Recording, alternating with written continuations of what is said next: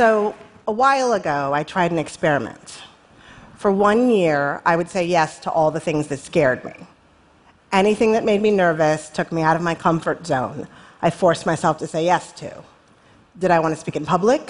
No, but yes. Did I want to be on live TV? No, but yes. Did I want to try acting? No, no, no, but yes, yes, yes. And a crazy thing happened. The very act of doing the thing that scared me undid the fear, made it not scary. My fear of public speaking, my social anxiety, poof, gone. It's amazing the power of one word. Yes changed my life. Yes changed me. But there was one particular yes that affected my life in the most profound way, in a way I never imagined. And it started with a question from my toddler. I have these three amazing daughters, Harper, Beckett, and Emerson. And Emerson's a toddler who inexplicably refers to everyone as honey, as though she's a Southern waitress. Honey, I'm gonna need some milk from my sippy cup. The Southern waitress asked me to play with her one evening when I was on my way somewhere, and I said yes. And that yes was the beginning of a new way of life for my family. I made a vow that from now on, every time one of my children asks me to play, no matter what I'm doing or where I'm going, I say yes, every single time. Almost. I'm not perfect at it, but I try hard to practice it. And it's had a magical effect on me, on my children, on our family. But it's also had a stunning side effect. And it wasn't until recently that I fully understood it, that I understood that saying yes to playing with my children likely saved my career. See, I have what most people would call a dream job. I'm a writer, I imagine, I make stuff up for a living. Dream job. No, I'm a titan. Dream job. I create television, I executive produce television, I make television, a great deal of television.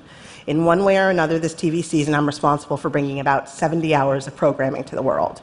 4 television programs, 70 hours of TV, 3 shows in production at a time, sometimes 4. Each show creates hundreds of jobs that didn't exist before. The budget for one episode of network television can be anywhere from $3 to $6 million, let's just say 5. A new episode made every 9 days times 4 shows, so every 9 days, that's $20 million worth of television, 4 television programs, 70 hours of TV, 3 shows in production at a time, sometimes 4, 16 episodes going on at all times. 24 episodes of Grey's, 21 episodes of Scandal, 15 episodes of How to Get Away with Murder, 10 episodes of The Catch, that's 70 hours of TV, that's $350 million for a season. In America, my television shows air back to back to back on Thursday night. Around the world, my shows air 256 territories in 67 languages for an audience of 30 million people. My brain is global. And 45 hours of that 70 hours of TV are shows I personally created and not just produced. So on top of everything else, I need to find time, real, quiet, creative time, to gather my fans around the campfire and tell my stories. 4 television programs, 70 hours of TV, 3 shows in production at a time, sometimes 4, $350 million, campfires burning all over the world. You know who else is doing that? Nobody. So, like I said, I'm a titan. Dream job. Now, I don't tell you this to impress you. I tell you this because I know what you think of when you hear the word writer. I tell you this so that all of you out there who work so hard, whether you run a company or a country or a classroom or a store or a home, take me seriously when I talk about working. So you'll get that I don't peck at a computer and imagine all day. So you'll hear me when I say that I understand that a dream job is not about dreaming. It's all job, all work, all reality, all blood, all sweat, no tears. I work a lot, very hard, and I love it. When I am hard at work, when I am deep in it, there is no other feeling. For me, my work is at all times building a nation out of thin air. It is manning the troops, it is painting a canvas, it is hitting every high note, it is running a marathon, it is being Beyoncé. And it is all of those things at the same time. I love working. It is creative and mechanical and exhausting and exhilarating and hilarious and disturbing and clinical and maternal and cruel and judicious. And what makes it all so good is the hum. There is some kind of shift inside me when the work gets good. A hum begins in my brain, and it grows, and it grows, and that hum sounds like the open road, and I could drive it forever. And a lot of people, when I try to explain the hum, They assume that I'm talking about the writing, that my writing brings me joy. And don't get me wrong, it does. But the hum, it wasn't until I started making television that I started working and making and building and creating and collaborating that I discovered this thing, this buzz, this rush, this hum. The hum is more than writing. The hum is action and activity. The hum is a drug. The hum is music. The hum is light and air. The hum is God's whisper right in my ear. And when you have a hum like that, you can't help but strive for greatness. That feeling, you can't help but strive for greatness at any cost. That's called the hum.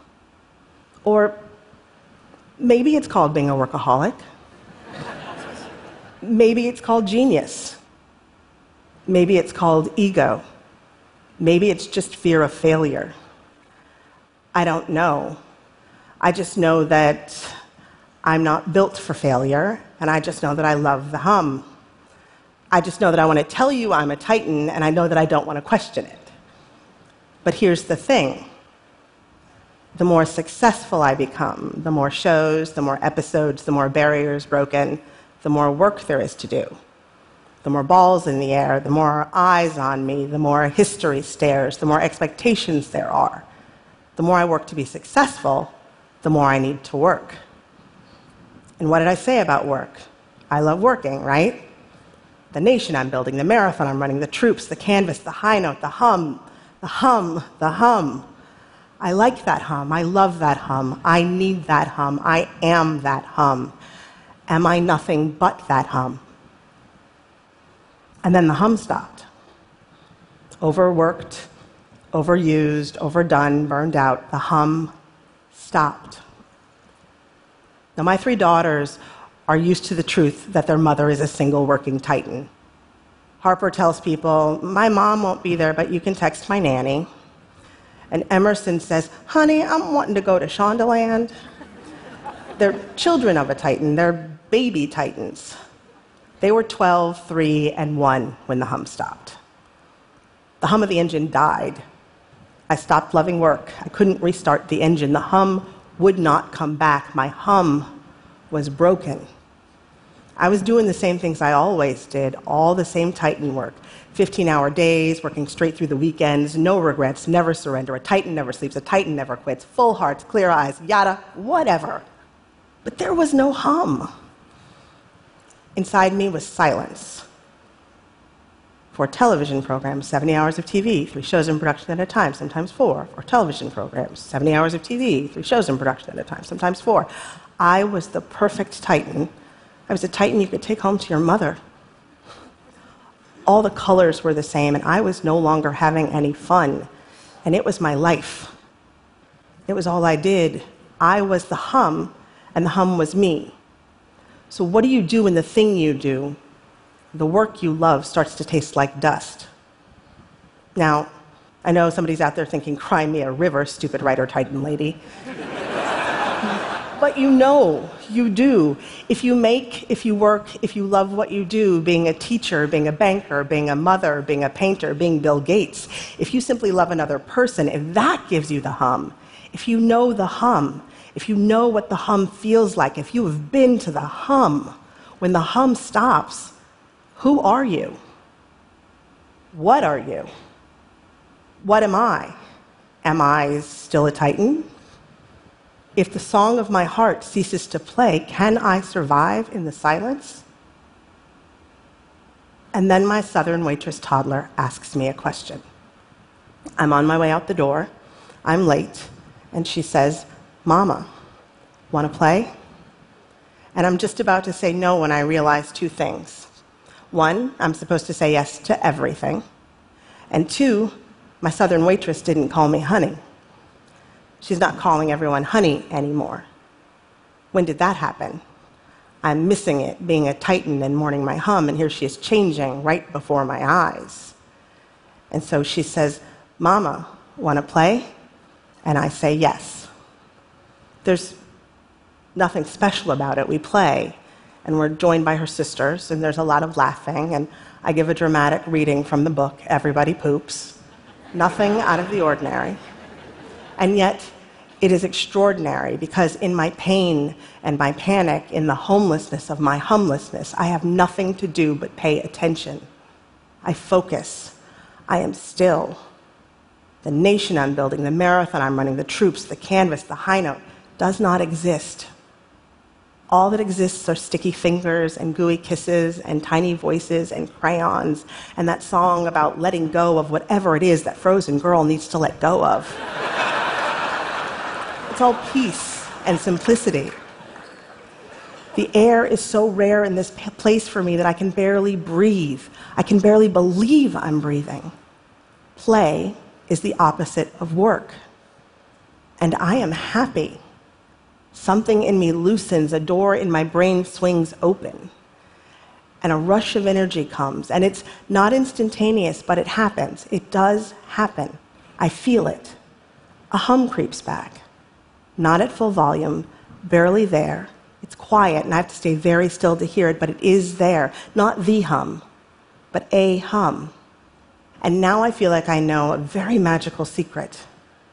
Well, let's not get carried away. It's just love. That's all it is. No magic, no secret. It's just love. It's just something we forgot. The hum, the work hum, the hum of the Titan, that's just a replacement. If I have to ask you who I am, if I have to tell you who I am, if I describe myself in terms of shows and hours of television and how globally badass my brain is, I have forgotten what the real hum is. The hum is not power, and the hum is not work specific. The hum is joy specific. The real hum is love specific. The hum is the electricity that comes from being excited by life. The real hum is confidence and peace. The real hum ignores the stare of history and the balls in the air and the expectation and the pressure. The real hum is singular and original. The real hum is God's whisper in my ear, but maybe God was whispering the wrong words because which one of the gods was telling me I was a Titan? It's just love. We could all use a little more love, a lot more love. Anytime my child asks me to play, I will say yes. I make it a firm rule for one reason, to give myself permission to free me from all of my workaholic guilt. It's a law, so I don't have a choice. And I don't have a choice. Not if I want to feel the hum. I wish it were that easy, but I'm not good at playing. I don't like it. I'm not interested in doing it the way I am interested in doing work. The truth is incredibly humbling and humiliating to face. I don't like playing. I work all the time because I like working. I like working more than I like being at home. Facing that fact is incredibly difficult to handle.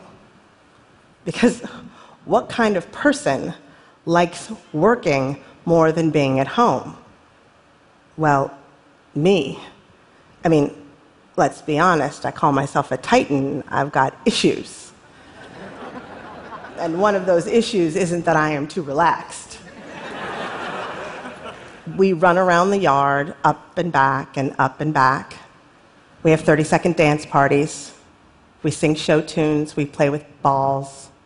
I blow bubbles, and they pop them. And I feel stiff and delirious and confused most of the time.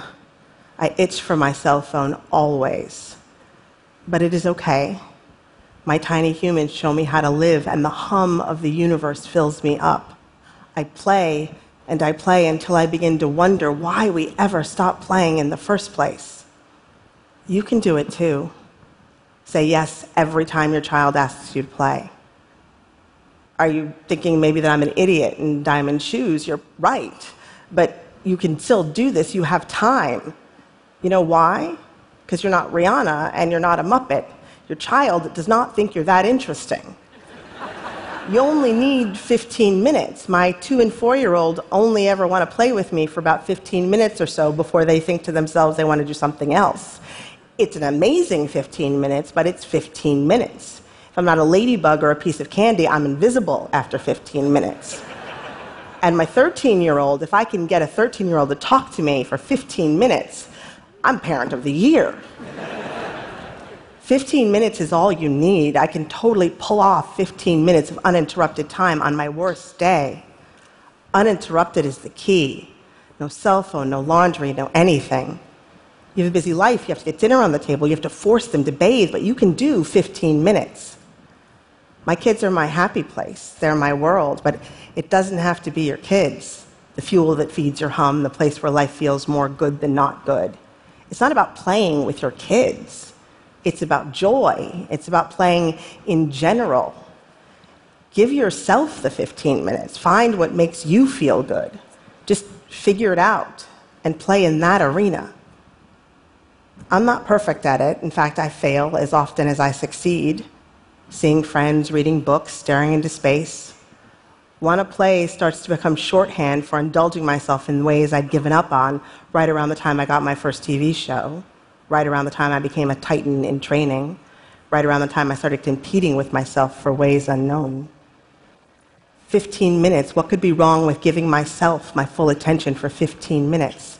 Turns out, nothing. The very act of not working has made it possible for the hum to return, as if the hum's engine could only refuel while I was away. Work doesn't work without play. It takes a little time, but after a few months, one day the floodgates open and there's a rush, and I find myself standing in my office filled with an unfamiliar melody, full-on groove inside me and around me, and it sends me spinning with ideas, and the humming road is open, and I can drive it, and I love working again.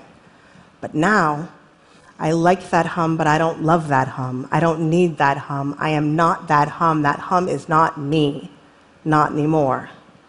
I am bubbles and sticky fingers and dinners with friends. I am that hum. Life's hum. Love's hum. Work's hum is still a piece of me. It is just no longer all of me. And I am so grateful. And I don't give a crap about being a titan, because I've never once seen a titan play Red Rover, Red Rover. I said yes to less work and more play, and somehow I still run my world. My brain is still global. My campfires still burn. The more I play, the happier I am, and the happier my kids are. The more I play, the more I feel like a good mother. The more I play, the freer my mind becomes. The more I play, the better I work. The more I play, the more I feel the hum, the nation I'm building, the marathon I'm running, the troops, the canvas, the high note, the hum, the other hum, the real hum, life's hum. The more I feel that hum, the more this strange, quivering, uncocooned, awkward, brand new, alive, non-titan feels like me. The more I feel that hum, the more I know who I am. I'm a writer, I make stuff up, I imagine. That part of the job, that's living the dream. That's the dream of the job, because a dream job should be a little bit dreamy. I said yes to less work and more play. Titans need not apply. Want to play? Thank you.